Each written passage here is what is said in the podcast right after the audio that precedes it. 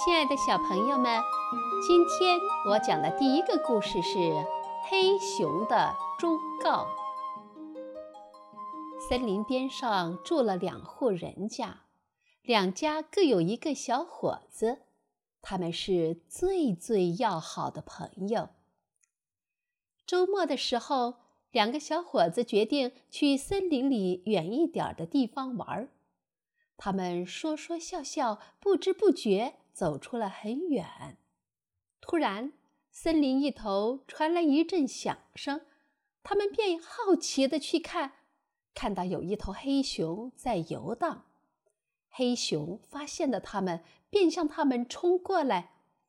两个人赶紧往前跑，一个小伙子跑得快，爬到一棵树上去了，另一个被树枝绊倒了，跌倒在地。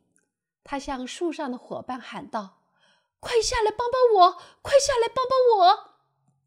树上的小伙子并不下来，对他说道：如果我下去，我们就会一起死掉的，你赶紧跑吧。黑熊越来越近了，地上的小伙子吓得站不起来。他忽然想起老人们曾告诉过他，在遇到黑熊的时候，如果没有办法逃跑，可以躺在地上装死，就能保住性命。因为熊是不伤害死人的，于是小伙子赶紧躺到地上，装作死去的样子。黑熊近了，看到小伙子躺在地上，凑近他的头闻了闻，以为小伙子死了，便向森林深处走去。过了老大一会儿，树上的小伙子才爬下树，对地上的朋友说：对不起，我不是故意要丢下你的。地上的小伙子不理他的话，向家里走去。后面的小伙子追上他说：我们还是最好的朋友，你能告诉我刚才黑熊和你说了些什么吗？被黑熊闻了的小伙子说：黑熊给了我一个忠告，那些在危难时刻丢下你不管的人，绝不是你最好的朋友。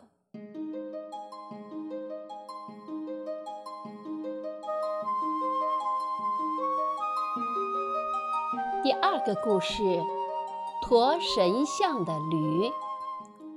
从前有个工匠雕好了一尊神像，他要将这尊神像运到城里去，但用什么运去好呢？工匠想到家里有一头小毛驴，虽然这头驴有时懒一点儿，不过让他驮一个神像应该是没有问题的。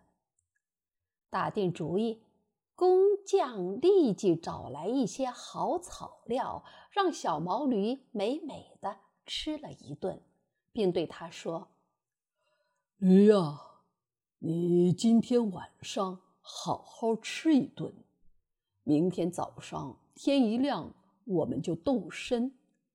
你为我驮一尊神像到城里去。小毛驴吃着好草料，心里非常高兴，马上愉快地回答说：没问题，请您放心好了。第二天天刚亮，工匠便牵着小毛驴，让它喝好吃饱，然后抬出神像，拍拍小毛驴，让它趴下，将神像捆在了他的背上，赶着驴儿上路了。走着走着，路上的人多了起来，不一会儿，大路上便到处都是熙来攘往的人群了。看到驴身上驮着神像，许多人便停下脚步，向神像敬拜。一时，驴前驴后，驴左驴右，都是顶礼膜拜的人。小毛驴儿看看前，瞅瞅后，又将头左右摆了摆，眼睛瞪得大大的，为这些人的做法感到纳闷儿。忽然，小毛驴儿明白了：啊，这些人都是在拜自己呢。小毛驴看着周围的人们，高兴地欢呼起来。他没想到自己第一次进城来，就有这么多人膜拜，有些受宠若惊了。小毛驴觉得自己也有跳跃一下的必要，于是将后蹄抬了起来。这样一来可不得了了，他身上的神像向前滑去，马上就要掉到地上了。人们看到了，都发出惊恐的叫声。在叫声中，小毛驴站稳了身子，神像又平稳了。接着人们发出了欢呼声，都庆幸神像没有被摔坏。听着人们的欢呼声，小毛驴儿再也不肯前进半步了。他骄傲地站在人群中，仿佛自己就是众人仰慕的神。工匠刚开始还很纳闷儿，但后来他明白了怎么回事儿，就用鞭子狠狠地抽在小毛驴的身上，并骂道：“坏东西，人们拜倒在驴面前的日子还早着呢，你以为人们是在膜拜你吗？我告诉你吧，他们是在膜拜你背上的神像，你就不要再做梦了。”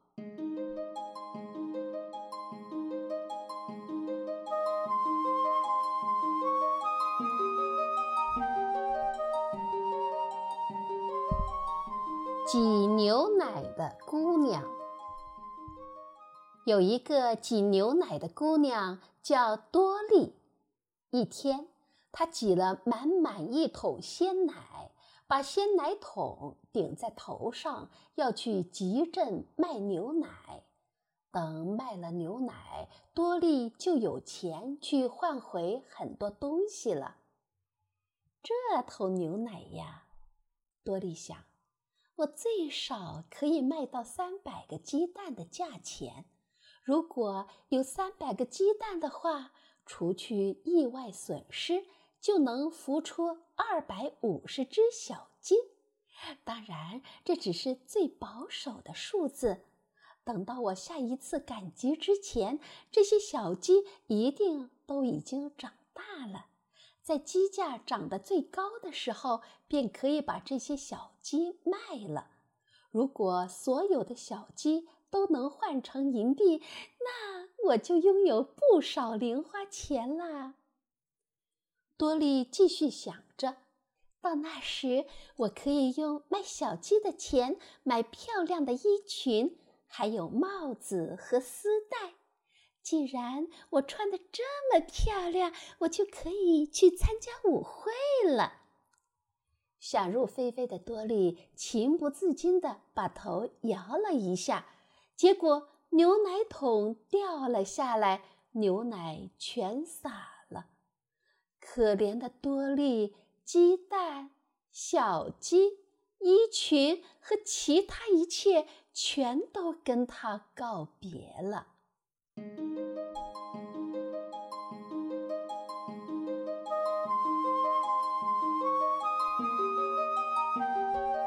接下来我再给你讲一个骗子与蠢汉的故事。从前啊，有一个蠢汉，常常被人欺骗，而他自己却并不知情。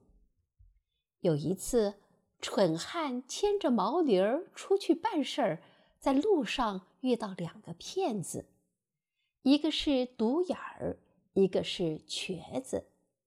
骗子见他呆头呆脑，便起了坏心，要把那头驴从他手上骗过来。于是，独眼骗子走到毛驴身边，偷偷把龙头取下来，套在自己头上，却把毛驴留下，让瘸子骗子牵着。就这样，独眼骗子跟在蠢汉身后走。走了一段路后，他估计瘸腿骗子已经把毛驴牵走了，便停下脚步。蠢汉突然觉得牵不动缰绳，回头一看，只见龙头居然套在一个人的头上，不由得大吃一惊，惊讶地问：“你是什么东西？”独眼骗子暗笑，说道：“我是你的毛驴呀，你不知道，我可是有着悲惨的遭遇呢。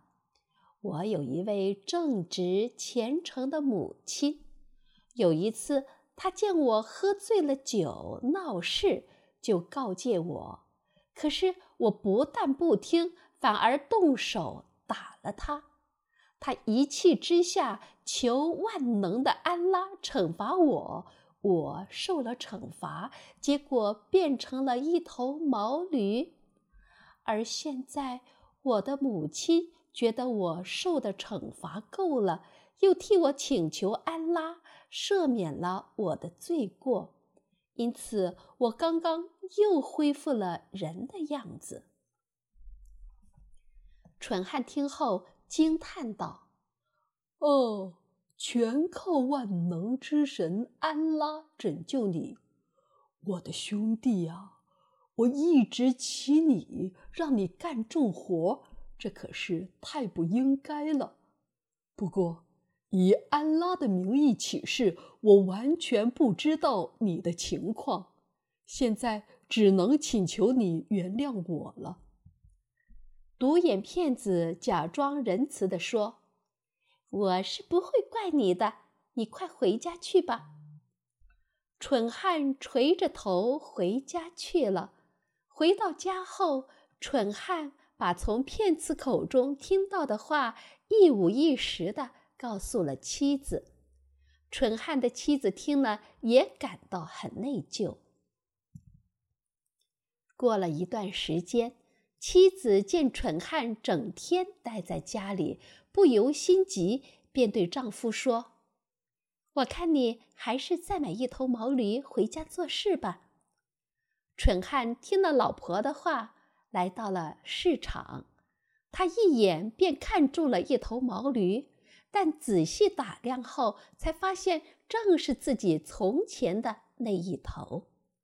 蠢汉大吃一惊，慢慢地凑近毛驴，悄悄地说道：“别想让我上你的当了，谁让你又喝醉酒打你的母亲呢？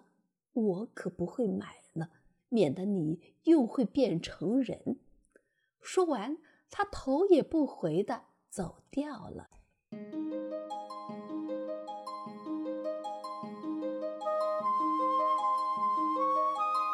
接下来，我再给你讲一个背信弃义的鹰。在蓝蓝的天空中，一只老鹰孤单地漫无目的地盘旋着。看见森林里各种小动物在欢蹦乱跳，三五成群地玩耍，老鹰觉得有几分凄凉，不由得伤心地说：“瞧，它们多幸福呀！”它也曾拥有这样幸福的家庭生活，自从他的伴侣离开了他，他就过着单身的生活。他多么希望找到一个伙伴聊聊天，解解闷，因为他太寂寞，太孤单了，而且他马上要当妈妈了。他决定在孩子出生前改变这种现状，所以一心寻找着机会。忽然，森林中窜出一只狐狸，红红的毛发在阳光的照耀下，就像火炭似的放着光芒。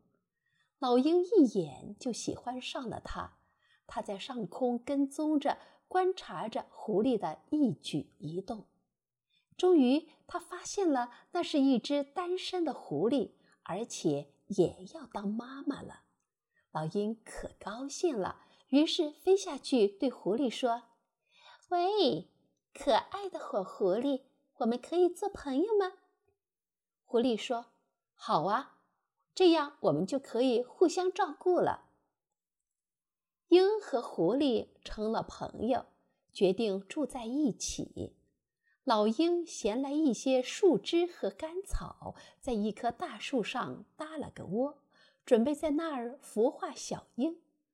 狐狸也在树下的灌木丛里找了个避风向阳的地方，安下了新家。不久，树上的小鹰出生了，地上的狐狸也做了妈妈。老鹰妈妈和狐狸妈妈互相道喜，细心地照料自己的儿女。寒冷的冬天到了，大地白雪茫茫，它们很难找到食物。连续几天，它们都饿着肚子。狐狸妈妈决定出去找一找，于是对树上的老鹰妈妈说道：“喂，亲爱的鹰姐姐，请你帮我看管一下孩子好吗？我出去找点吃的。”老鹰也几天没吃东西了，它瞧了瞧灌木丛中那几只还没长全毛的娇嫩嫩的小狐狸，心里不免产生了邪念，忙答应道：“你放心吧，家里有我照顾。”老鹰见狐狸妈妈越走越远，立刻从树上飞下来，叼起小狐狸，回到窝巢，和它的小鹰们撕扯着吃了起来。它们实在太饿了，最后把小狐狸们都吃光了。傍晚，狐狸妈妈回到家，见不到小狐狸，伤心地大哭起来。他问老鹰是否见过他的孩子，老鹰却说不知道。这时，狐狸突然看见老鹰的嘴边沾有一丝丝毛茸茸的狐狸毛，他立即明白了。但是没办法呀，他不是鹰的对手，只好每天站在树底下，远远地望着老鹰的窝巢，默默地诅咒他的仇敌，寻找报仇的时机。机会终于来了。一天，有几个旅行者在森林旁烤羊肉串，贪婪的老鹰偷偷地从篝火架上抓起一根熏烤着的羊肉串，飞回窝里，准备和小鹰们共享美餐。不料，羊肉串的下端沾着一块未燃尽的火炭，火炭遇见干枯的小树枝做成的窝巢，猛烈地燃烧起来。那些没长好羽毛的小鹰吓得到处躲，巴巴地掉在地上。狐狸可高兴了，立刻跑上去，当着老鹰的面，一口一个把小鹰都吃了。